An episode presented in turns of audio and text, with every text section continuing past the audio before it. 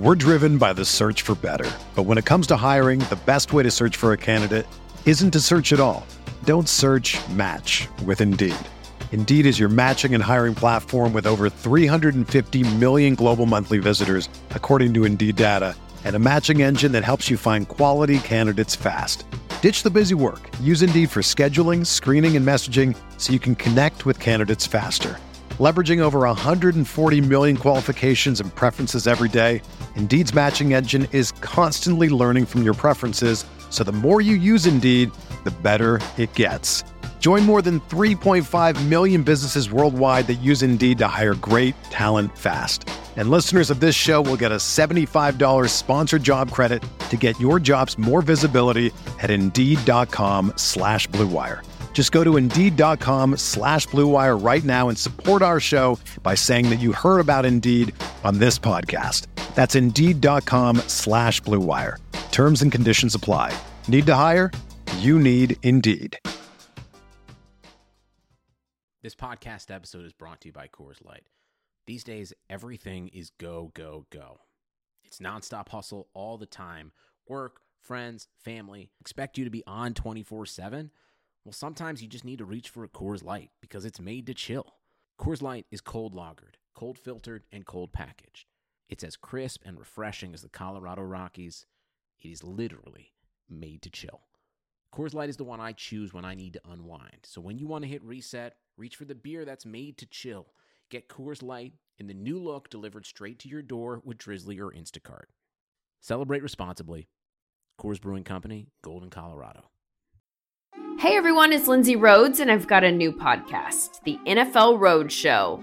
Fun and kind of nerdy conversation about the NFL every Monday, Wednesday, and Friday. I've got some amazing guests that are joining me. I'll be breaking the huddle with the top stories, previewing games. We'll get you set for the weekend fantasy with our Fantasy Friday episodes, and we'll answer some of your questions as well. So subscribe to the NFL Road Show on Apple Podcasts, Spotify, or wherever you get your podcasts. Hey everyone, this is Travis May, the host of the College to Canton podcast. Before we dive in, I just thought I'd take a moment to say thank you for making this show so much fun for me this year. Just wanted to wish you all a very Merry Christmas and Happy Holidays. Say thanks for this great year. 25 episodes in, and it's been a blast. And also just want to say thank you to RotoViz Radio because they've given me an opportunity and a platform to share this fun show with you guys. They have a great website, tons of awesome tools. I write a bunch of stuff for them college football, NFL, NFL draft, a whole bunch of fun stuff to play with for fantasy football. Great gift to get somebody this time of year is a RotoViz subscription. And you can do that and get it 10% off for them. You just go to rotoviz.com and use the promo code 2020 RV Radio to get 10% off your next RotoViz subscription. You won't regret it. Tons of awesome tools, tons of awesome articles, and a great gift to give this holiday season. But really, just want to say thank you for making this year awesome. It's been fun getting to know some of the listeners, but I hope you guys enjoy this very special episode, uh, one of the final episodes of this year of the College of Canton podcast. Breaks a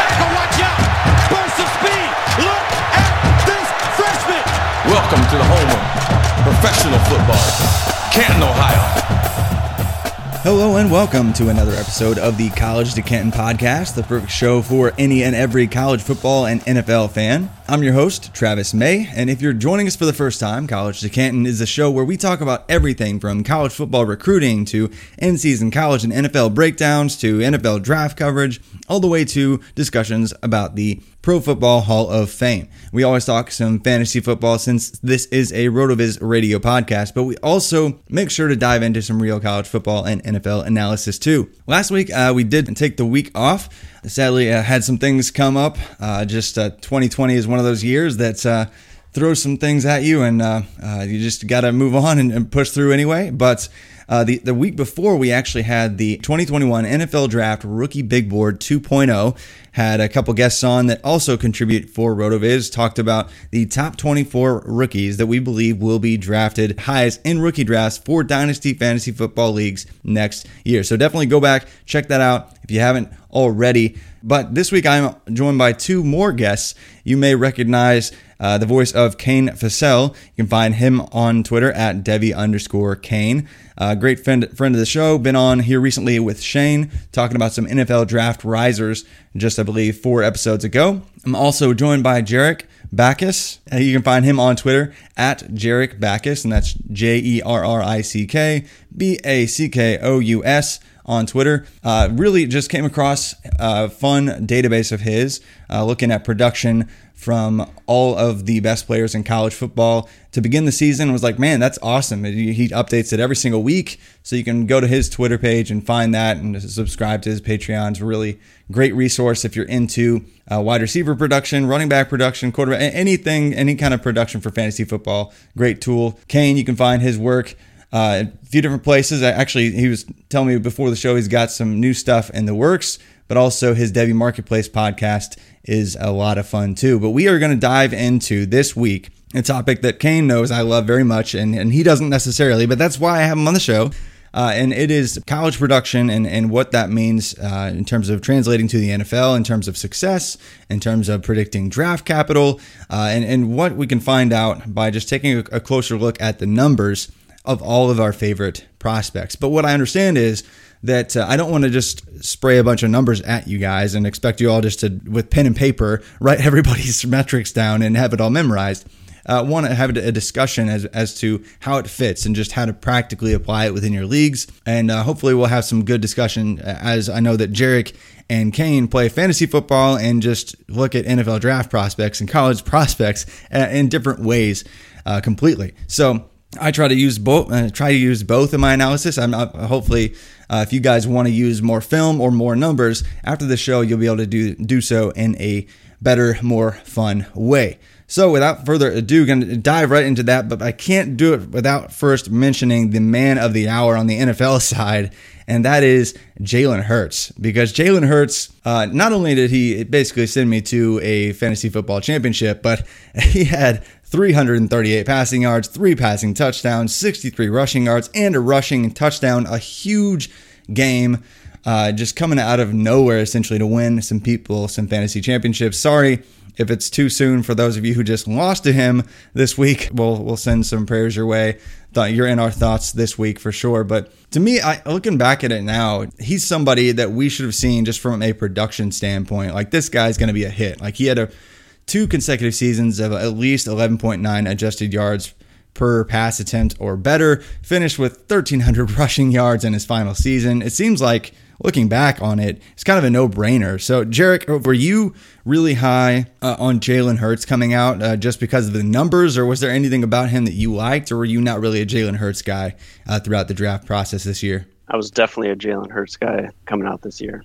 Yeah, he was he was ranking pretty high in my my models. And yeah, I mean, I drafted him in multiple leagues because he would fall into the uh, later rounds for especially one QB, fifth round, one QB. Oh man, would nail him every time. Fifth round, yeah, and that's just a steal. And you can get that kind of production that late, and even in in some superflex and two quarterback leagues of mine, I, he was falling way too far. I found him. I mean, I, I actually got him as low as pick uh, thirty one uh, in, in, a superflex 14 team superflex league where you can start two quarterbacks was able to get Jalen Hurts that late. So really ecstatic about that. And that was the league that I, I, I actually had Carson Wentz as well and just pushed me over to the top to the playoffs. So or to the championship. So so pumped about that.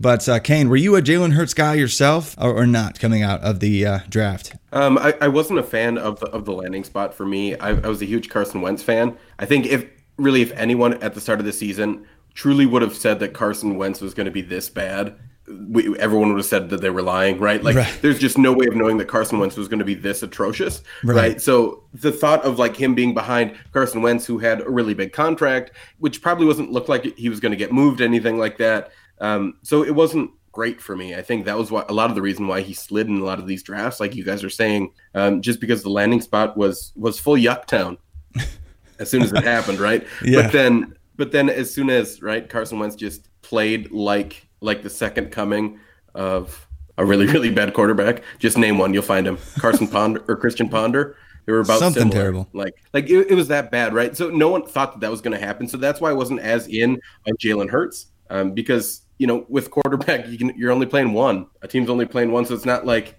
there's a lot of chances for some backup guys. So I wasn't big on him. Also, I always trade away my second round picks because people value them much higher than I do. And also, I'd rather get you know veteran production that I'm going to have for two or three years rather than a second round pick. Normally, that's a pretty good bet. Um, but you know, some guys like Jalen Hurts kind of stick out. You really feel sad that you're the guy that trades all your picks every year. Yeah. Yeah, when you miss somebody that that just hits as as well and surprisingly so uh, as as Jalen Hurts has just in the past couple weeks. Definitely uh, getting into the mix a lot earlier than I think some people had him pegged for. Because I mean, like, like, you said, the, the cap hit and the dead cap that still remains on Carson Wentz's contract. Like, there's not really an easy out until 2022 still. So it, it's interesting to me. Uh, they're in a, a weird spot. So they, I mean, they could trade him, but I'm not sure what you could get for him right now, especially when he's you know, it's it's a good chunk of change. But it's not like Carson Wentz is dead either. I think he just got the yips. You know, he's just overthinking things, lots of pressure, and Philly isn't exactly the most forgiving uh, sports town historically. So had a lot of pressure uh, on his shoulders. So hopefully, you know, I, I, do hope he does get traded so he gets a better opportunity and, and, and Hurts maintains his incredible opportunity given what he has been doing uh, in the past couple weeks. So hopefully that continues because his mobility just makes him a whole lot of fun. He has that potential to blow up. You know, maybe not like uh, Lamar Jackson because I don't think he's that fast, but somebody close uh, to that range just because of the uh, dual threat nature and what we, you know, we just love that in fantasy football. But uh, back to tonight's topic. I want to dive into production metrics in college. There are certain production metrics that mean something for quarterbacks uh, but as, as far as really being predictive and showing real statistical, uh, I guess, proven meaning, there are less metrics for quarterback, there are less metrics for running back, and there are less metrics for tight end than there are with wide receiver. So, really want to dig in with wide receiver. Uh, going to talk about some of the most popular terms in production metrics and analytics that we like to use in, in fantasy football. Uh, and so you'll hear us talk about dominator, market share, yards per team pass attempt, you know, things like that. Want to dive into that. We've talked about it before on a couple other episodes in the past, but want, want to make those terms less scary, I guess. So, Jerrick, your database, I mean, what what inspired you to kind of put this together? Because it's, I mean, it's thousands and thousands of players uh, in, in, across all of college football, all of conferences. Like, what made you decide to put this together uh, this year? Yeah, so this summer I joined my very first Devy League. I'd previously told myself I wasn't because I would spend way too much time researching the players and diving into it. And I went ahead and, and, and dove in this summer, and I, I found there's a shocking lack of advanced statistics out there, just publicly available. I'd have to calculate them all for each player myself by hand if I wanted to find them out. Yeah. So at the time, I was learning how to code with R, and I, I felt like it was a good project to take on to aggregate all these players' metrics into one spreadsheet so I can do the look at the advanced statistics, the basic statistics and the advanced statistics all in one place. And so after a couple months of coding that work, I created the database and now it's housed on my Patreon and anybody, it's publicly available. Each week I update it with the new stats. That's awesome. And, and, I remember when I when I saw it at first, you posted it. And I was like, man, there's like a column for every single possibly meaningful statistic that you could have. And and it's funny, like you like you said, you can you can get lost just uh, studying prospects, but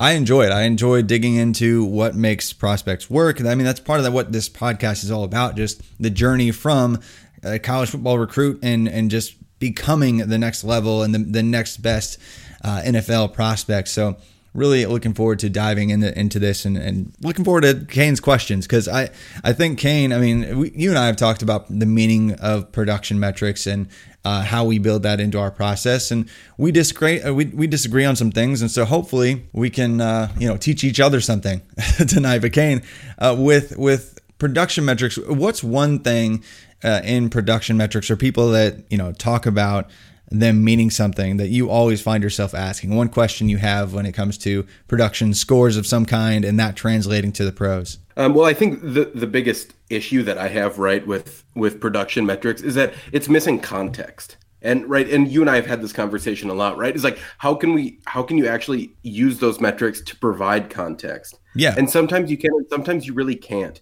right? Like without knowing, like, oh, this guy was facing like their eighth cornerback on the team, like without actually going into the film and diving in and like knowing the situation behind the game. That's the only way that you're going to know about some of those things, right? And then the thought is like, how can you weight some of those metrics to actually show a viable outlook rather than like, oh yeah, he he beat up on this team, that means he's really good. It's like, well, he beat up on a really really bad player, like Right. that. That doesn't actually like mean that he's going to be successful in the NFL. Absolutely.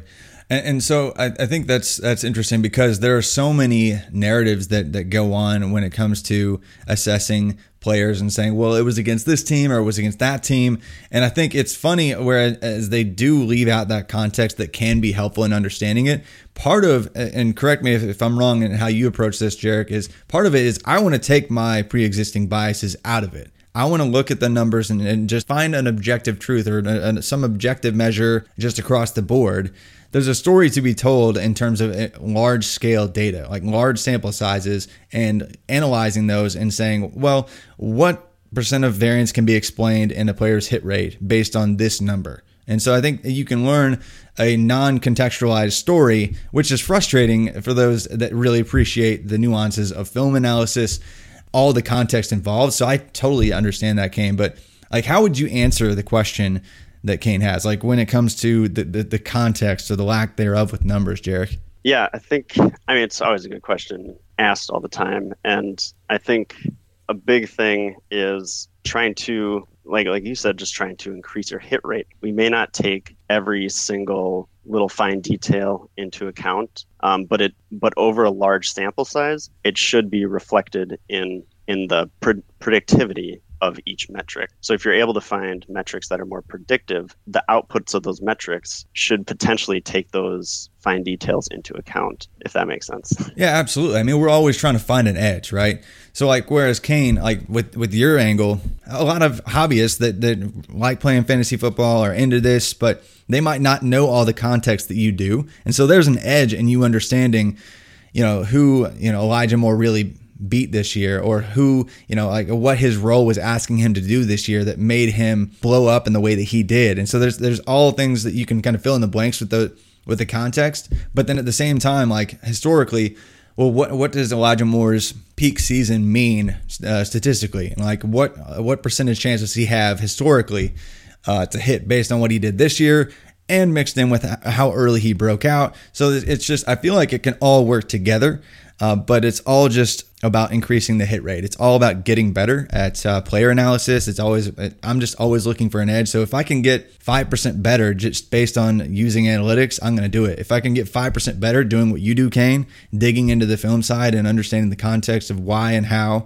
and where and when a player beats somebody. Uh, I want to do that. So I think there's value in both, but I want to dive into some players that, that are going to be draft eligible this year t- for 2021 and some players that are going to be draft eligible here soon. Some of the best players in college football already breaking out, checking some boxes production wise, and some that are that are falling short in that regard. And and I think one name that everybody has been going off about this year just because of what he's been doing and going off on the field.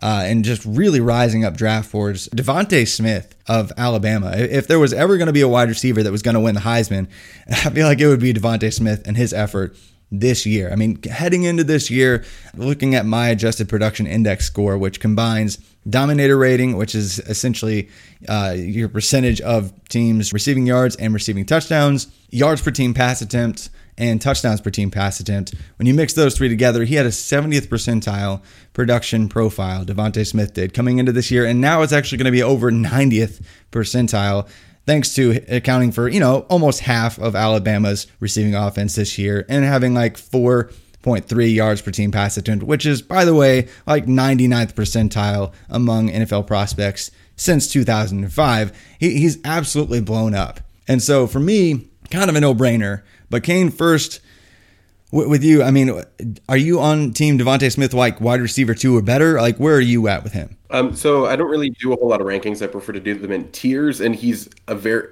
he's a high tier one guy for me, right?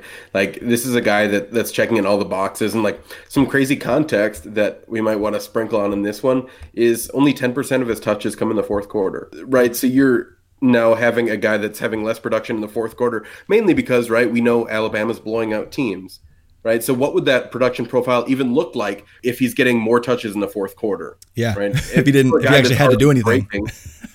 metrics for you guys, right? So it's like, how how else can you say that he's not good, right? Like he's very very good. Yeah. He's good at everything. Yeah, and so I mean, just from a film standpoint, are you? I I just don't know what people would say. Like, I mean, I hear the arguments that okay, well, he's too skinny. Or, or something like that, I guess. But I mean, he's a guy that had top tier pedigree as a recruit coming out, was outproducing Jerry Jeudy and uh, Henry Ruggs last year, and and now he's just absolutely looks like the best wide receiver in the country, just from a film standpoint, beating anyone and everyone through the route tree. Uh, so I don't know. I, from a film standpoint, I don't. I don't think there's anything to say that. Uh, I mean, he's my wide receiver too. It's really hard to knock him at all. But from a production standpoint, Jerrick, even before this year, uh, were you really high on DeVonta Smith and what he had already done? Um, he started to. I mean, in his third year, he started to come on, and like his reception yards per team pass attempt over the three mark, which is which is pretty dang efficient. But he he didn't hit the the dominator rating that I'm looking for with the 0.3 or 30 percent of the team's yards and TDs percentage. So he was kind of on the edge for me in year three, I'd say. And I mean, year four production, I heavily discount it because they're so much older than their peers. And well, they're older than their peers. And it's being a fourth year wide receiver, it's not as you don't have the higher as high of a hit rate when you're you going into the NFL from that. Yeah, and that sounds like and what you're saying that you, listeners, if you if you haven't listened to many people that talk about production metrics and, and hit rates for you know based on age specifically, I mean just practically. I mean, uh, as a, as an independent argument, it sounds weird to say, well, he's a fourth year player, so he, I'm just not as interested. And that's not necessarily, I don't even think that's what Jerrick you're saying. It's just that hit rate wise, we see players that are good enough leave early. And so they are 21 when they enter the league. And so just by default, practically speaking, they're going to have a higher hit rate because they were good enough to come out and leave college after three years. So just practically speaking, it makes sense for that to be the case. And so I don't think that DeVonta Smith is necessarily a worse prospect because he is a final year. But what Jerrick said is true in that, you know, 22 year old senior just dunking on freshmen and sophomores, like that should be easy. Like he is a year further along. It, like it should not be any more impressive. In fact, uh, less impressive than what he was doing a year ago. But because he is, again, just dominating, it is intriguing. Uh, and there's an argument to be had for what peak numbers mean. Uh, but they, um, mean less than a player doing it at a younger age. As basically uh, that that's where the, the analytics community is. If yeah. I understand what you're saying, Jared. Yeah. I can give, an, over, give you an overview of the the hit rates that I'm looking at. I guess. Sure. Um, if a player is is a true freshman breakout, or they have a if they're a three year college player who broke out, their hit rate in the first round is 73 percent. Yeah. Very high. If they're not in that group, their hit rate of 22 percent. So if they is, didn't have a true freshman breakout and they didn't, you know, leave early, early, then yeah. the, the, the hit rate drops by 50% is what you're saying. yeah. And so it's that kind of thing that you're looking for historic precedent. And, and so, I mean, does that make sense? I mean, I can't ask the audience. So Kane, like, how would you interpret that, and would you take that information and do anything with that? Yeah. So, like, if I if I believe what y'all were saying, right? Like, the, the thing that I would do is is how does that affect value? So, like, if if you ever listen to the Devy Marketplace podcast, all we care about is value. We don't care about people's names or who they are. Right. Within we the scope of fantasy football, like being able to trade them and have them having them on your yeah. fantasy football roster. Yeah, so that's all we care about, right? So if if I'm I'm believing what you're saying, right? Then I would still be fine drafting him because then I'm able to trade him to someone that who, that does value him at the spot that he's being drafted, right? And I think that's that's the biggest way to exploit things like this is if you know just a little bit more than someone else, that's when you try to trade and make up that value right? And try to get more value than what you believe someone's worth. Yeah. Um, which is always the best way to basically win a trade in your eyes. Absolutely. And before we move on to other players and just kind of break, the, you know, get to a player we definitely disagree on, perhaps. When you say true freshman breakout, what what threshold for dominator rating or you know percentage of a team's passing offense do you use for uh, breakouts? Because a lot of people use different thresholds to to quantify that. Yep. So we're using 30% dominator rating. Yeah. Which is 50% of the reception yard share, 50% of the TD share. Yeah, and it weighted that way. So it's like basically if if a player has 25% of a team's receiving yards, but they have 35% of the team's receiving touchdowns, that would average out to be a 30% dominator rating. So simply put, sounds fancy. We talk about market share, we talk about talk about breakouts. Super simple math to figure out what a player's dominator rating is. And like you said, prior to last year, De- DeVonta Smith was at 28%. But what, what were you saying, Kane? But but doesn't that skew? Doesn't that make touchdowns skew that whole metric? Sure. So and that was just one example. But like, let's say it was the other way around. If it was 35% receiving yards and 25% touchdowns, that would still be equal to a 30% dominator rating. Does that make sense? Right, but I'm saying, what if, let's say this is a guy that's just scoring touchdowns, right? And he's utilized in the red zone a lot. So he's not going to have Sure. a lot of, of yardage, but he's having a lot of touchdowns. Wouldn't Mm-hmm. that skew dominator rating a little higher for a player that isn't actually getting the true production Yeah, all on the field and doing it in the red zone? That's a great question. A- absolutely. And actually, Jerk, I'll let you uh, answer how, how you would. I- I've got an answer and what I would say, but I- I'm curious what you would say there.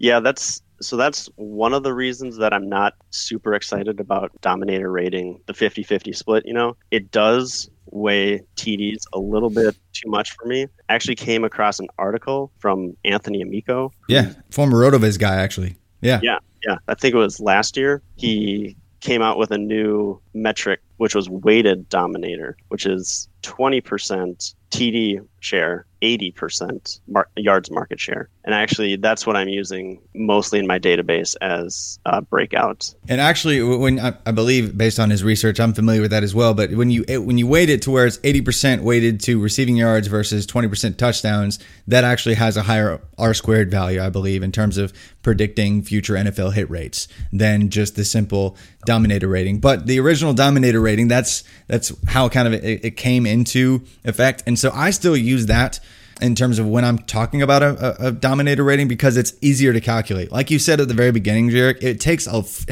forever unless somebody has a database just lying around.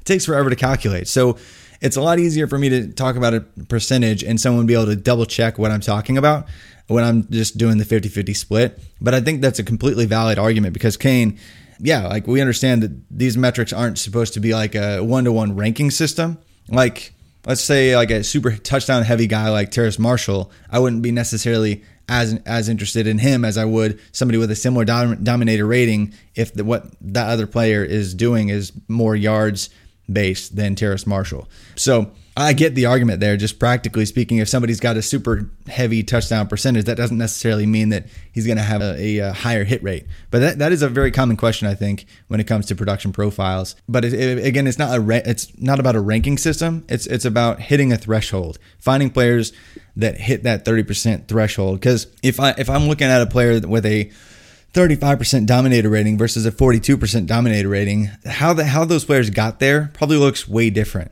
And their level of competition was probably way different. So that given that context that you were talking about before, Kane, there's going to be some differences. But as long as those players break the threshold that we use to kind of historically differentiate players, they're just checking another box for me. So I'm not necessarily ranking that 42% dominator guy over a 35% dominator guy, if that helps answer that question. But uh, that, that, I'm glad you brought that up, Kane. But moving on to another guy, Jaylen Waddle, same team, but depending on how you calculate his numbers, uh, his production profile looks a little bit more incomplete than DeVonta Smith. So are you guys both high on Jaylen Waddle or or no? He is at the bottom of the first tier for me, and it will probably drop. Okay, that's intriguing, Jared. Are you a Jaylen Waddle guy, or was his production pro- profile just not where it needs to be for you? He is kind of the bottom of the second tier for me, actually. It's just there's a lot of inferring you have to do with his profile because he played such limited snaps this year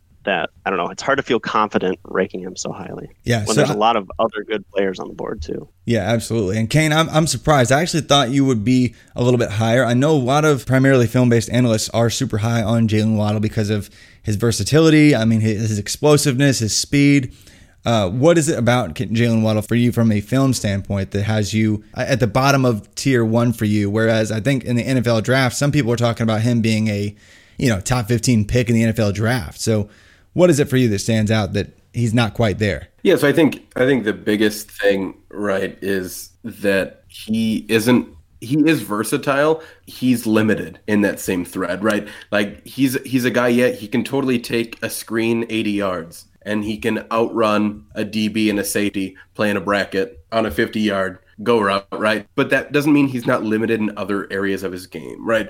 Jaylen Waddle's not a guy that you're gonna want to throw the ball to on fourth and two when you just need a slant to pick up the first down, right? Like that's not Jaylen Waddle, and he's not a guy that you're going to expect to run a 15 yard dig route over the over the middle of the field. Like that's just not his game. Um, so I think he's limited in that thread, and I think a lot of it's going to be needing to have two things right for him to find true success in the NFL, especially by a fantasy football perspective. One is a quarterback with a good arm, and I'm not just talking about a strong arm, but good accuracy down the field right? If he goes to a team that has a Philip Rivers esque quarterback, right, like a Kirk Cousins, someone that doesn't have true accuracy down the field, like he's not going to be successful because he's not the most successful high point ball catcher because he's not the biggest, right?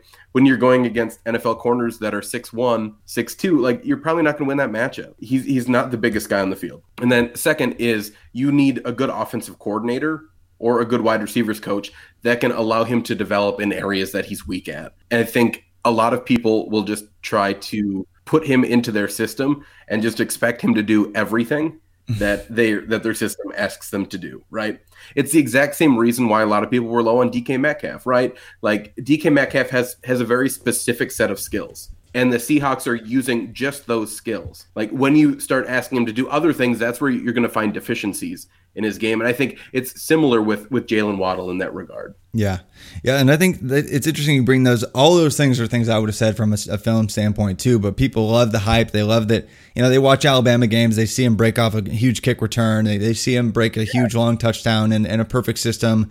Uh, facing off, you know, against guys that will never play on Sundays, and uh, you know, so it's all good points there from a film standpoint. But by the numbers, you mentioned Jaylen Waddle's small sample this year mixed with a wonky and less than impressive uh, production I guess breakout and everything before is at least questionable, Jerrick. So, what about it with you has Jaylen a little bit lower than maybe the real NFL and analysts have him? Even before this year, he never even hit a 20% dominator rating or over two reception yards reception yards per team pass attempt is the threshold that I use and he hasn't hit that in any of his years. And generally, that stat helps it. It doesn't hurt you if there's a lot of competition on your team, like the weighted dominator. If if there's other really good uh, players on your team, they're going to take that target share from you. They're going to take that yards share from you. Um, reception yards per team pass attempt is less weighted on or, or less hindered by good competition on your team. Right. You can still hit those thresholds.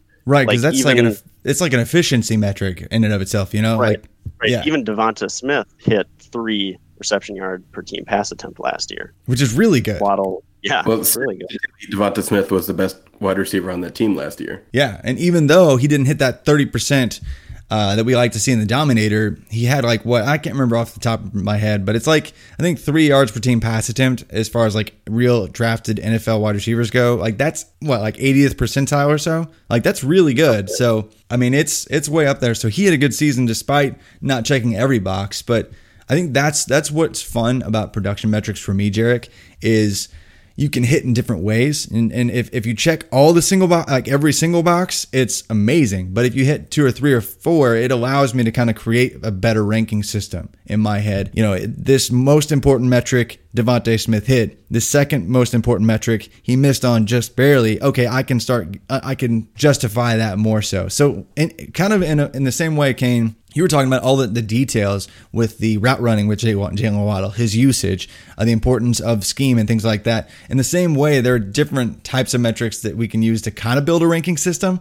even though not there's not even one that we use to rank within within that one metric. Like it's just basically if there are five variables and they hit all five, that player is going to be valued higher for me than a player that misses on two of those. Essentially, I mean, I don't know if you do something similar in your analysis, Jerrick, but it, it helps me to kind of break things out and kind of look at all the check boxes and see okay what what are they truly missing in their profile historically um, but for me i mean like it is weird because jaylen waddle like this year he only played in four games uh, five games actually, but just left the fifth one early. So depending on depending on how you calculate it, it gets weird. But if you but if you only count the four games he played, his numbers this year actually do look good. Like his per game yeah. dominator rating in those four games, four full games he was healthy. Like if you squint at his production profile this year, uh, he got like up to 30, you know, he was accounting for 36% of Alabama's offense. He had like 139 yards per game and never caught less than five receptions in full games. And his yards per team pass attempt numbers ended up in the 99th percentile. It was over four. I can't remember what it was off the top of my head, but he was he was going crazy. So had he continued on that stretch and been alongside DeVonta Smith in the season where they were going to the college football playoff, I feel like the hype would have gotten somewhere just stupid. And maybe yeah. from a film standpoint, Kane, he would have gotten there. Maybe we would have seen more examples of him doing the things that we haven't just yet. We don't always get a perfect production profile. So for the guys that we don't, we have to turn to the film guys. We have to turn to the capital. But moving on to other players, uh, I want to get to somebody that we disagree on, or at least you guys do. I was surprised you guys agreed on Amon-Ra St. Brown uh, not being good, apparently. But uh, Seth Williams, I want to hear the argument for Seth Williams from a production standpoint, and then Kane, I want to I want you to tell Jerrick why he's wrong. Okay? Easy. Go for it, Jerrick. So Seth Williams, he broke out in his second year. His first year, he still did decent, almost got to the 20% dominator rating threshold. And then for year two and year three, he's been over 30% threshold, which is the breakout. And he's been over two reception yards per team pass attempt in his second and third year, and he's declaring early. So he has been checking all of the boxes. Now I just need that to translate into draft capital as well. But that'll if, be the trick. Even if he, even yeah. if he's drafted in the top 100, he still is in a, a tier which is a 63% hit rate. Yeah, so he doesn't have to, you know, he doesn't have to be a top 15 pick. Doesn't have to be a first round pick if he right. is in you know, even just anywhere day two, essentially. The last pick on day two, he's he's sitting in a good historic bin of players to have a good, a decent hit rate. All right, so Kane, you said it would be easy. Let's hear it. Why is why is Jerrick wrong about Seth Williams? Uh, he's slow. He's a poor separator and he does that all with a very minimal route tree. That doesn't look good for for wide receiver. Sure. So when you watch this game, what where does he where does he succeed? Like, I mean, if it is a lot of those guys that have like the three or four routes they go to, I mean, like a la DK Metcalf. I mean, he basically had two routes he went to.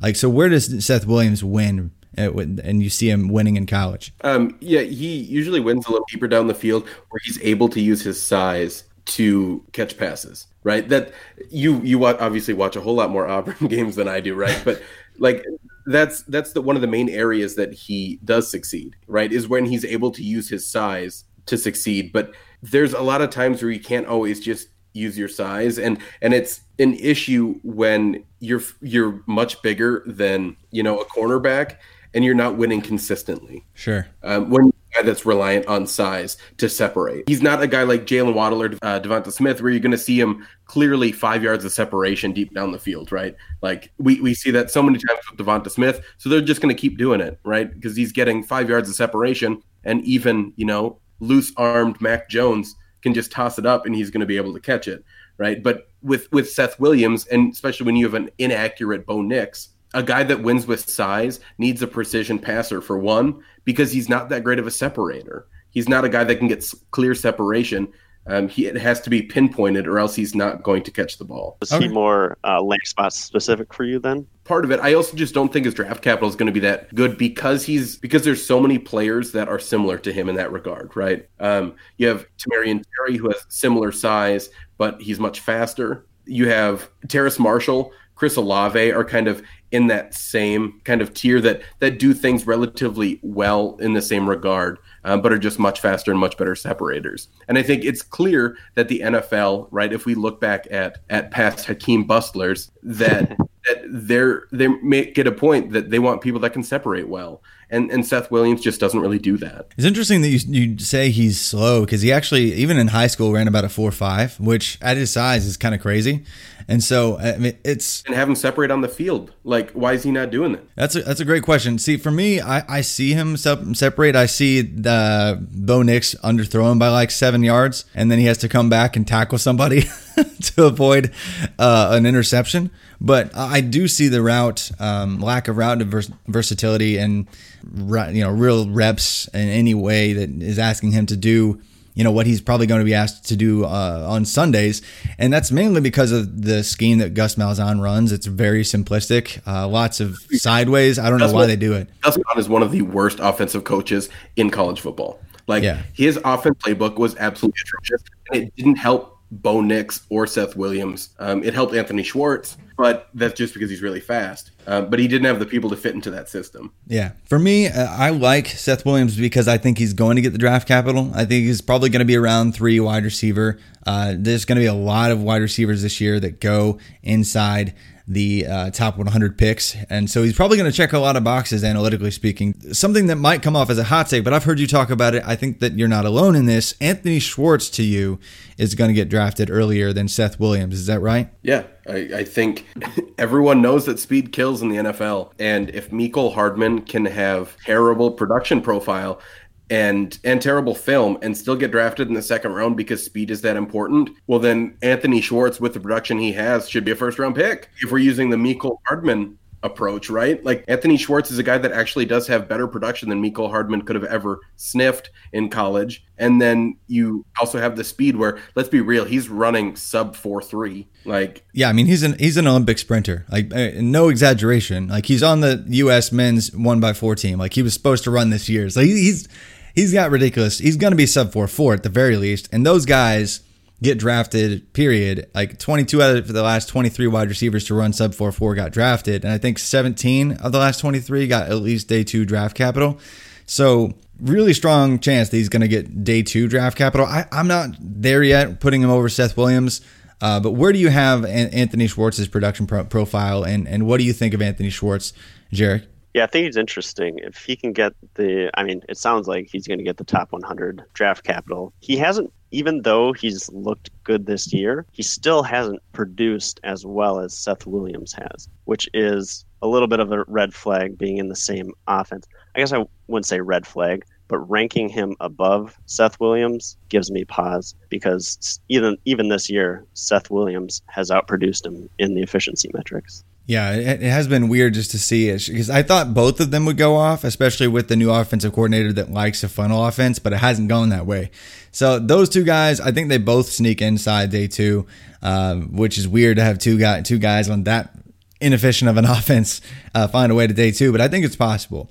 But uh, before we go down the back half, talk about a, a, couple more 2021 guys, and then talk about a few future playmakers to get excited about that are already producing in year one and year two of their college football careers. Just a word from our sponsors. 2020 has already reshaped how we work, and it's almost over. Businesses across the globe are challenged to be their most efficient, which means every hire is critical. Indeed is here to help. Indeed is the number one job site in the world with more total visits than any other job site according to ComScore. Indeed helps you find quality candidates quickly so you can focus on hiring the person you need to keep your business going. Unlike other sites, Indeed gives you full control and payment flexibility over your hiring. You only pay for what you need and you can pause your account at any time and there are no long-term contracts. And now, Indeed's new way of matching you with candidates instantly delivers a short list of quality candidates whose resumes on Indeed match your job criteria. And you can contact them the moment you sponsor a job, making Indeed the only job site that can move as fast as you do. 73% of online job seekers in the US are visiting Indeed each month, according to ComScore's total visits. So it's clear Indeed can help get you the quality hire you need. That's why more than 3 million businesses worldwide use Indeed for hiring. So, right now, Indeed is offering our listeners a free $75 credit to boost your job post, which means more quality candidates will see it fast. Try Indeed out with a free $75 credit at Indeed.com slash BlueWire. This is the best offer available anywhere. So go right now to Indeed.com slash BlueWire. Offer valid through December 31. Terms and conditions apply. So football's been back for a while and in full swing, and you might not be at a game this year. I myself have missed out on some of the fun in person, but the great news is that you can still be in on the action. It's not too late to get in on the action right now at Bet Online. BetOnline is going the extra mile to make sure you can get in on every possible chance to win this season. From game spreads and totals to team, player, and coaching props, BetOnline gives you more options to wager than anywhere else. You can get in on their season opening bonuses today and start off wagering on wins, division, and championship futures all day, every day. So head over to BetOnline today and take advantage of all the great sign-up bonuses. Don't forget to use promo code BLUEWIRE at betonline.ag. That's BLUEWIRE, all one word. BetOnline your online sportsbook experts. So uh, hopefully you guys are enjoying this production special, talking about some production metrics and and then also the film side and kind of how it all fits together and how we look at college football prospects and, making it to the next level, especially at the wide receiver position, since it's what we can do the best job of in terms of predicting via production metrics. So Back to another guy I think that you guys might disagree on. Already talked about Seth Williams, but uh, Dyami Brown, uh, somebody that I really like quite a bit. He's been coming up past couple years. Had a really efficient season last year. Had over a thousand yards, like tw- like 20 yards per reception. Even in his toughest spots, finding ways to produce. Uh, and this year, again, looking like a complete alpha. Having you know a, a three touchdown game earlier this year, just amazing production. He did struggle a little bit with drops uh, last year. Doesn't does does look like he's cleaned that up some this year. So let Jerrick go first. Last time on Seth Williams. For you, Kane, I, I'm sure you may still like him, but it sounds like you guys probably have Dyami Brown about two tiers apart.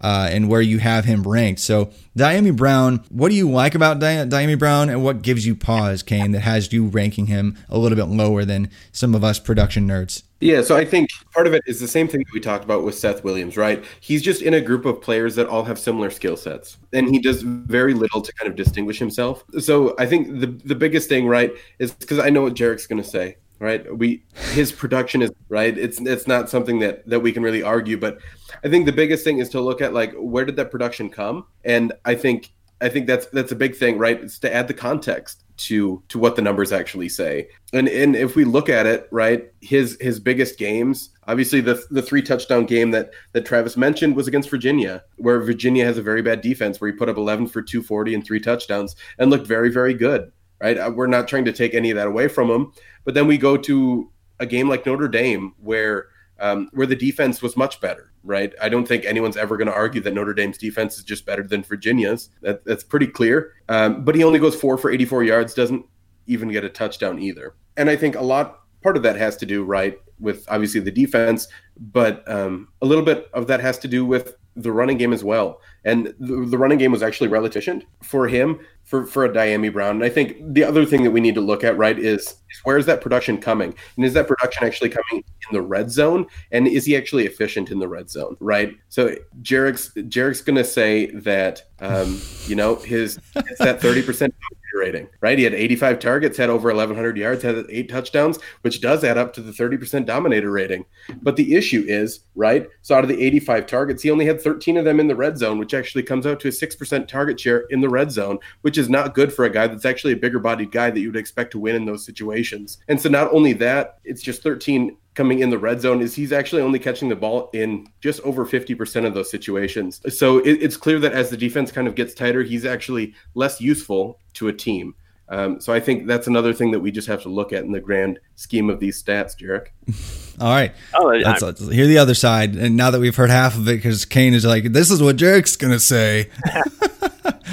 no, you make some, yeah, good points. I mean, we expect the best players are going to beat up against the worst teams. And I'm sure when DeVonta Smith put up his over three reception yards per team pass attempt season last year, he was beaten up on some inferior teams as well. I can't say that for a fact, but I'm going to assume that he racked up some points against that against them. But Dyami Brown is actually outproducing what DeVonta Smith put up last year, and I'm not as concerned about the red zone, I guess, because if you get more yards, your likelihood of getting touchdowns greatly increases. I'm I'm not looking for a red zone specialist. I'm looking for someone who can put up yards and eventually touchdowns will regress to the mean by getting those yards. Yeah, and I like that argument too. I like both sides because there's context within each within each because of the reasons behind what you're looking for.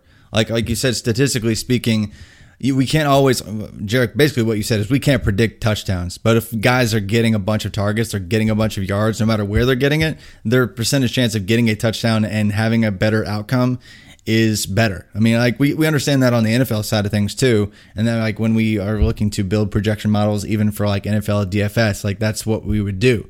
We wouldn't necessarily use, we, we would weight the red zone production, but we wouldn't necessarily say that that is uh, in and of itself what makes him as a player. But I do like what you're saying about, about Dyami and where his production came because it's funny. It's like he he just lights up Virginia because he actually I'm pretty sure he actually had over 200 yards uh, in 2019 against Virginia too. That Kane. So it's it's funny, but he's blown up a couple times against that team specifically.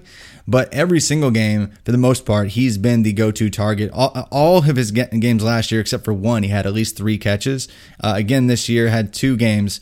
Uh, one against Western Carolina, he didn't have to do anything. Duke, again, he didn't have to do anything. But every other game, he had at least three catches uh, just a dominant performer. He actually had over 30% dominator last year and had a, a, he like that threshold you use for yards per team pass attempt, Jerrick. He had 2.6 yards per team pass attempt last year. He was already coming in for for my I mentioned this before, and you'll you'll see it in my writing if you follow my stuff on Rotoviz. But the adjusted production index that combines dominator yards per team pass attempt and touchdowns per team pass attempt, he was already around the 60th percentile which if a player gets day two draft capital and 60th percentile, uh, they have almost a double chance at hitting uh, when you look at the adjusted production index overall. So numbers wise, Dyami Brown looks great. Questions about drops, questions about his usage, I think from Kane and from film the film take guys. And so those are super valid, I think. But at the same time, looking at historical precedent, I think he's got enough to get him to day two draft capital. And obviously, not everybody can get day two draft capital.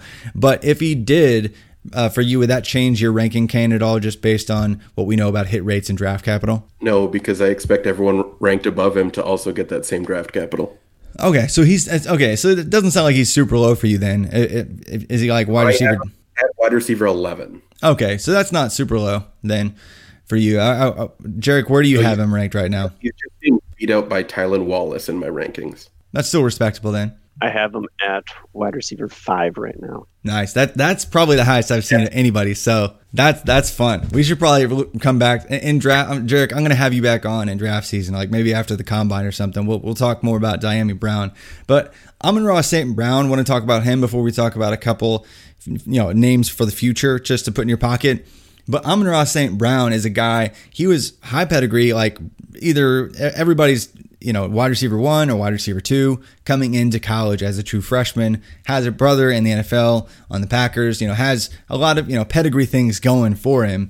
Uh, but, you know, played at a, a blue blood high school, you know, produced like crazy there, but he didn't really produce uh, he produced raw numbers i guess last year but didn't meet all the thresholds we like to see for production profiles but i'm also surprised kane that you weren't super high on amon ra either so from a film standpoint before we dive into the numbers what has you questioning whether amon ra st brown given all the hype that he has had since he was like age 16 uh, what what what gives you pause in predicting uh, future nfl success for him yeah so a, a little bit of it comes from the type of wide receiver that he is, right? Um, so he's actually the guy that that plays a lot in the slot, and big slot guys don't usually get incredible draft capital. For one, right? Um, they're not usually the guys that are being drafted on day two. That's just not really how it is. And and the second thing is, some people think that he's a really good separator, and he's just not the uh, game what a couple weeks ago where he had four touchdowns and that everyone was raving about how he had four touchdowns well let's let's just take a quick look at that one was an incredible catch right off of a fade a very very nice play one was off of a jet sweep that's technically called a pass that's technically he's getting the backfield right um, and if you want to praise his slant dude's at the two yard line and the cornerback standing in the end zone on a slant. So what do you think is going to happen? Right? He's going to get a clean break. The cornerback's never going to touch him. So like it's not that he's an incredibly good separator. Like they're just putting him in positions to be successful against weak defenses. Like there's not a lot of strong defenses in the Pac-12 and that's who he's beating up on. Oregon defense is okay and the Washington defense is above average. Like other than that, like there's not a lot of screaming good defenses in the Pac-12. and so when you're just, it's, Yeah. it's the same argument that we see for the Big 12, right? Um, if you're just repeatedly beating up on bad opponents, well, the thought is you should, right? Like that. That's the answer. Is like you should be beating up on them. But the issue is, is he's actually not incredibly separating himself from his teammates as being like the best player on the team. So like if you can't even be the, the clear best player on your team um, with a good quarterback, then how are you going to do that in the NFL? So like the idea that he's going to be like, you know, this top six, seven wide receiver in fantasy football is just asinine because there's no way that he can do it if he can't even do it in college. You know what's and funny? he's going to be with better opponents that actually will press him and stop him from actually going down the field. Like, ain't going to happen. Yeah, you know what's funny? What you're saying is the exact base principle for most production metrics. Like if he's not even the best guy on his team, how is he going to do that like in in the NFL if he can't do it now? And like that's that's where the idea and and Yeah, and you can see that on film, right? Because if you're looking at the film and looking at the full game, you can actually see who's better than the other person, right? That's Yeah. the reason why film guys don't just watch highlights.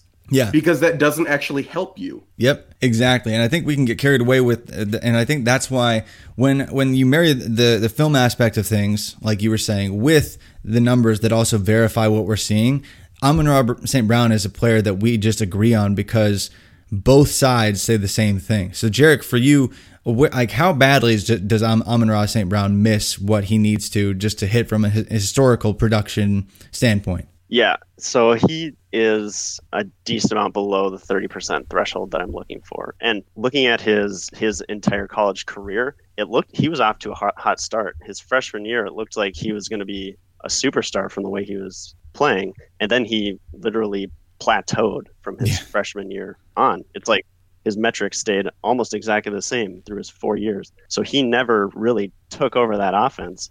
It sounds like he should have. I mean, being a five-star recruit, he really should have easily hit the 30% threshold this year if he was if he was good. Yeah, yeah, and, and seriously, uh, with my adjusted production index that combines three production variables, like it, even even if he gets day two capital, like the difference between even if he just hits, you know, one of the three thresholds that we like to see, like with dominator rating or something like that, and gets up to maybe the 50th percentile or something, his hit rate historically would double. But instead, because it's still hovering around like the 20th percentile, like he's in a range of wide receivers that it looks like he's just a no. Like it's just not going to happen type range. And when you mix that with the film side that you're saying, Kane, I hesitate to rank him that highly. So I have been dropping him down my board. I'm probably going to drop him even further after this conversation. But uh, really, it's just, it's funny. You can learn a lot from both sides.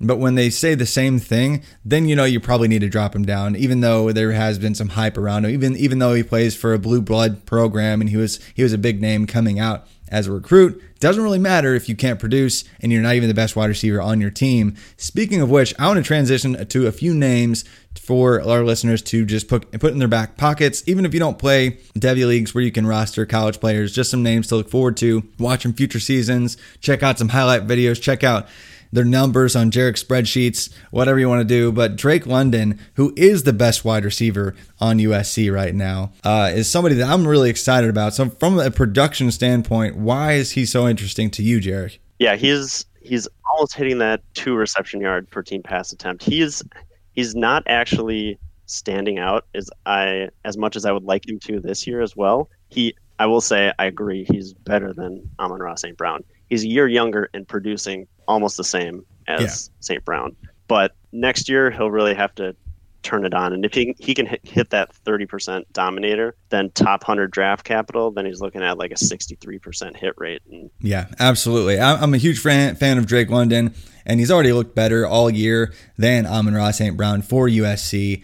Uh, on this smaller sample, sample size, and even last year, he he already after one season had a better production profile than Amon-Ra St. Brown did. So, really excited about that, especially when you compare him to the other guys that went off. I mean, the only players that were more impressive as true freshmen last year uh, according to my metrics, were like David Bell out of Purdue, and that was heavily influenced by the injury to Rondale Moore, and then George Pickens of Georgia, two names that are still ranked pretty highly among uh, us Devy and college football nerds. But uh, Drake London, from a film standpoint, what gets you excited, Kane? Well, I think I think the first thing that's worth noting, right, is that context and just how truly athletic he is. So he also plays basketball at USC and he's a starter for their basketball program, right? Just... So like he's incredibly athletic. And I think a little bit I'm not saying that he's just an amazing pure receiver right now, but he's just so athletic and has every tool that you could want. And I think I think that's a lot of it. He is incredibly athletic and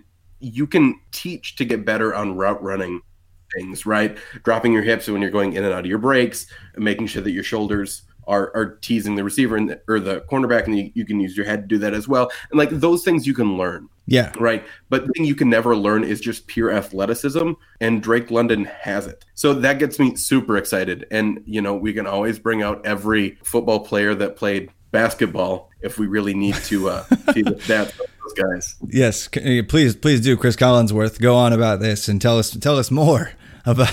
you want to hear about Antonio Gates? no, I don't. Oh my goodness. But yeah, Drake London, definitely a name to, to note. Rising up, I think most everyone's NFL draft boards for he uh, he is draft eligible for 2022. Uh, he'll he'll be probably one of the first names off the board that that year. There are not a ton of guys that are impressing from a production standpoint. Garrett Wilson, Ohio State, is one that's come on this year. David Bell, obviously mentioned him for Purdue. He's doing good things again. George Pickens has kind of dropped off though. Uh, want to talk about him because he was everyone's almost wide receiver one based off of his true freshman breakout last year, doing amazing things. And then all the film guys loved him too. So, Jerrick, uh, what do you do with the year when, when a guy actually goes in the opposite direction? I, I waited halfway through the year to see if he'd produce, and it just wasn't happening. So I had to drop him below guys that, that really did break out, that have that ceiling that he didn't this year, and like David Bell, Garrett Wilson, Treylon Burks move in front of him. And yeah, it's it's just been a disappointing year. He's had those breakout games towards towards the end of the season here, but not enough to make up for what happened earlier in the season. Yeah, and is it, there is context there though. So Kane, are you less worried about that moving uh, backwards for George Pickens? Or are you still high on him? Yeah, he's still my wide receiver one um, because, like you said, there's you know some kind of important information that that you don't get when you're looking at just the information that Jerrick is right? And that's the quarterback position. Like we all know that you're not going to have especially a guy that that can really attack deep down the field like George Pickens can you're not going to be able to do that with really really bad quarterback play. Yeah. And it's and it's pretty evident if you watched any of the first like what five or six or seven Georgia games or whatever it was I think uh, JT Daniels only started in three of them and started for the first time against Mississippi State, which, believe it or not, um, that was the first time that uh, George Pickens had over 10 targets. Hey, what do you know? Good quarterbacks get good wide receivers the ball. right. He ended up with over a, with uh, 100 yards and a touchdown, and that was the first time that he was actually productive, right? And that he was actually a guy that that is really, really good at football. But we weren't able to see that until the context changed. Yeah. Right. We Stetson Bailey as the quarterback was really, really bad. And then like just watch those Georgia games. It's the reason why Zamir White has looked so good those first few games, right? Because he had to, or else they weren't going to win football games. Yeah. Right and so that's that's kind of the the missing context piece that that I always like to add when people are talking to analytics because without them it's really really hard to blame George Pickens for not having a really high like A dot in college when the quarterback could only throw it 5 yards accurately. Yeah. Right? Like it's a high A dot's just not going to happen anymore. Yeah. And um, that's why I love George Pickens still because I, I know the context, but I also had to move him down a little bit just because I was concerned what he was actually going to what that was actually going to do just practically to his stock if that didn't improve.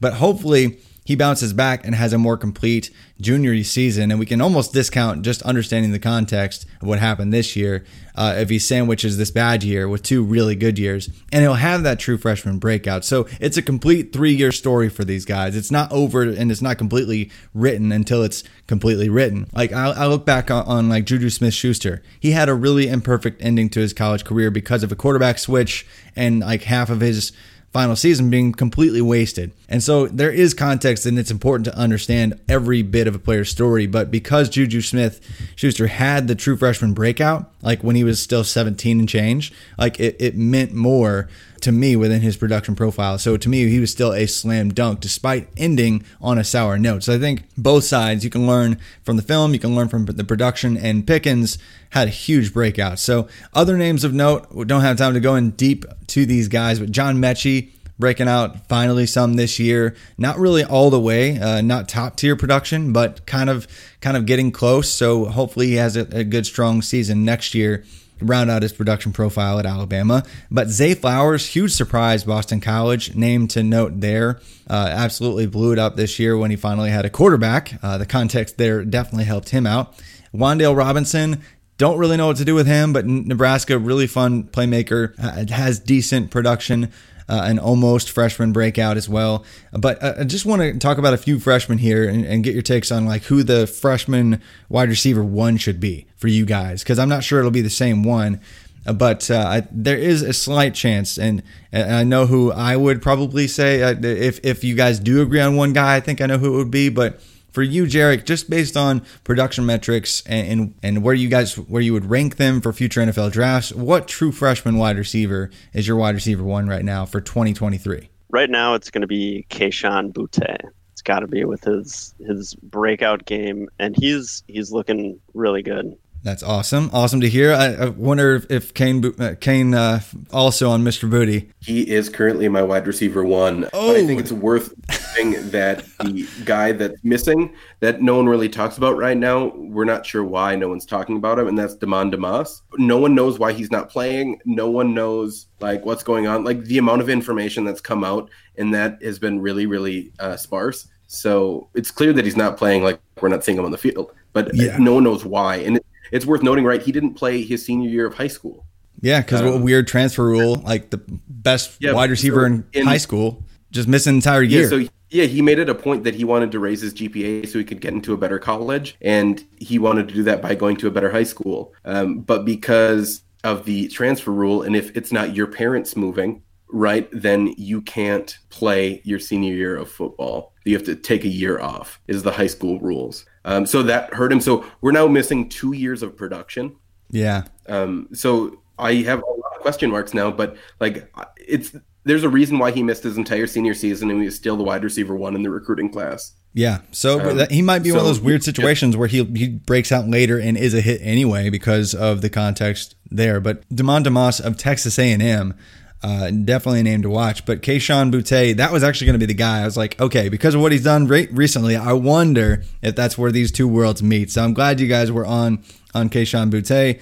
Uh, a couple other names of note, though. Yeah, the, yeah, the booty, the booty factor really, really helping him out here. I don't, I don't think that's actually how you pronounce his name, but I don't really know. But uh, Jordan Addison. Jordan Addison out of Pitt is one of my favorite players this year. Uh, came into college as an athlete designation, could have played safety, could have played wide receiver, uh, breaking out early this year. I, I, think he's just shy. Is he just shy of the 30% threshold now for you, Jerrick? Yeah. Yeah. So he, he's shy of the 30 for me. But he's still really, really close right there. Pitt is not exactly the most efficient offense. So it'll be interesting to see if, if he continues to dominate in that offense and maybe gets a little bit more efficient as he develops as a playmaker. Parker Washington, Penn State is another guy to watch. Marvin Mims has been supremely productive. And then Rakim Jarrett. Uh, I know you, uh, Kane, were super high on Rakim Jarrett uh, heading into this year, I believe. So, what is it about Rakim Jarrett uh, that mm-hmm. makes makes you think he's going to hit at the next level? Part of it is he's just incredibly athletic. He's a guy that was already coming into college, and it's something that we're seeing a lot with these guys. Is like they're coming in as like pure wide receivers already, wide receivers that can run routes really well and that are fast and that are running like you know. I'm pretty sure that he runs a sub five four five forty. This is a guy that's like already coming in and he checks so many film boxes before he's even playing because you know guys are just coming in that pure of a player so I just need to see him just progress a little bit, um, especially, you know, you're going to hear it over and over again with me, right? I love to look at route running. And there's just a few things that he needs to just clean up on that end, right? But that's something that's teachable and that's something that's learnable. There's some, the one thing that you can't teach is just how crazy athletic this kid is and just how good he is at catching the football. Um, so those are things you can never take away from him. So he's he's really really intriguing to me because in in your guys' metrics, right? If he has a really good season next year, like there's no one else that's really competing with him for targets. You know, if he's gonna he's already the top target with with a young quarterback in Taulia Tagovailoa, in case anyone remembers that last name. Yeah. Um, he's he's already going to uh, be a top target, and it's going to be really really exciting because we're looking at another class that is just clad full of really really good wide receivers. Yeah, 2023 looks like they're going to be stacked. 2022 might be down unless uh, some other guys kind of step up here soon. But Rakim Jarrett of Maryland, of course, uh, for you, Jerrick, uh, he's on your spreadsheets. Uh, he's pretty far up there on most of his production metrics and most things that mean something. He is, I believe, with his Dominator over 20%, uh, regardless of how you measure it. Uh, and his yards per team pass attempt aren't necessarily where they need to be, but where would you rank him uh, for that class? Is he right behind Boutte? Is he a little bit further down the list for you? Where, where is Rakim Jarrett right now? With with the context of his season, he would be number two for me right now because he was producing tops in the class at the beginning of the year. Then he ended up going out with COVID yeah. for a little bit, and so that dropped his obviously dropped his metrics. But he he was the top of the class uh, through at least mid season in production. Yeah. Yeah, so two guys I'm really intrigued to see how they progress. They also have the recruiting pedigree, the athleticism, and if they can get the production metrics, Rakim Jarrett, Kayshon Boutte, those guys could be one two when they come out in their respective draft classes. So, uh, guys, listeners, hopefully you guys enjoyed this this weird show uh, talking about numbers and and film and how those go together. I think they're two worlds that can coexist and can uh, help inform each other and help check boxes as we go down and, and talk about prospects and and their chances to hit at the next level uh, objectively and subjectively, film and numbers. I think it's important to kind of add those all together. So for me, I just I always love having having guests on like Kane, like Jerrick, that that are slightly more nerdy than me in one way or the other, and I can uh, learn something from them. Hopefully, they learn something from me too along the way. But if you have any questions on this episode, uh, feel free to reach out to me on Twitter at ff underscore Travis M or you can reach out, I'm sure, to either one of these guys and they'd be glad to talk to you guys about their process in prospect analysis and the journey uh, that takes players from, you know, the beginning of their college careers all the way to the Pro Football Hall of Fame. But guys, Kane, anything you guys you want to kind of plug before we sign off uh, on this show tonight? Yeah, I think if you're either just getting into a Devy league or you're just deep into Devy leagues or to campus to Canton leagues like this show is, right? Then check out the Devy Marketplace. I think that's one of the few shows. There's I don't think there's really any show like it.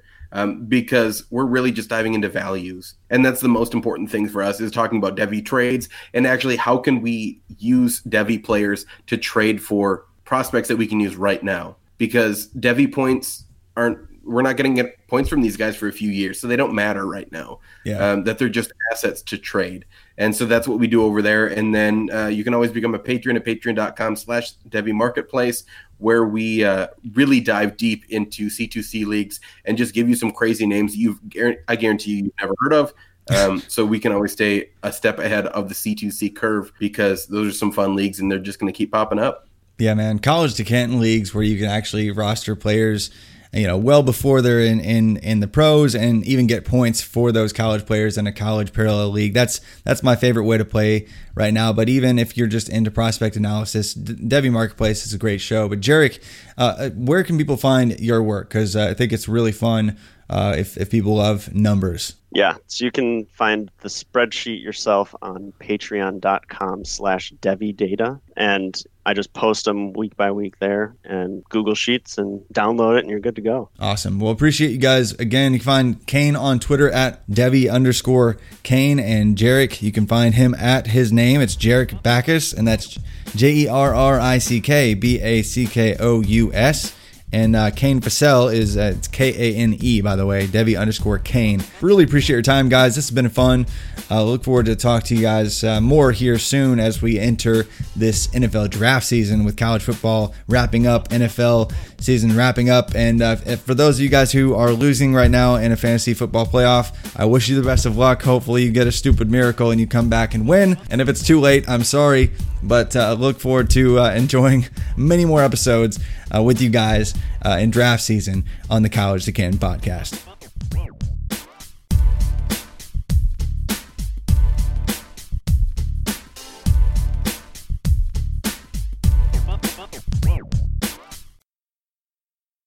Sugar Ray Leonard, Roberto Duran, Marvelous Marvin Hagler, and Thomas Hearns. Legends, whose four way rivalry defined one of the greatest eras in boxing history. Relive their decade of dominance in the new Showtime sports documentary, The Kings, a four part series premiering Sunday, June 6th, only on Showtime. Whether you're a world class athlete or a podcaster like me, we all understand the importance of mental and physical well being and proper recovery for top notch performance. That's why I'm excited that Unifyd Healing is sponsoring podcasts on the Blue Wire Network. Unifyd Healing is a new and super innovative global network of wellness centers powered by Energy Enhancement System, or EE System. If you haven't heard of the EE System yet, then you'll want to listen up. This technology promotes wellness, deep relaxation, purification, and rejuvenation. Wherever you are across the globe, access to a center is easy and affordable. Interested in experiencing the EE System technology for yourself? Go to unifydhealing.com slash bluewire to learn more and find a center near you. That's unifyd, U-N-I-F-Y-D, healing.com slash bluewire. No material or testimonials on the Unifyd Healing website are intended to be viewed as medical advice or a substitute for professional medical advice, diagnosis, or treatment. Always seek the advice of your physician or other qualified healthcare provider with any questions you may have regarding a medical condition or treatment and before undertaking a new healthcare regimen, including EE system.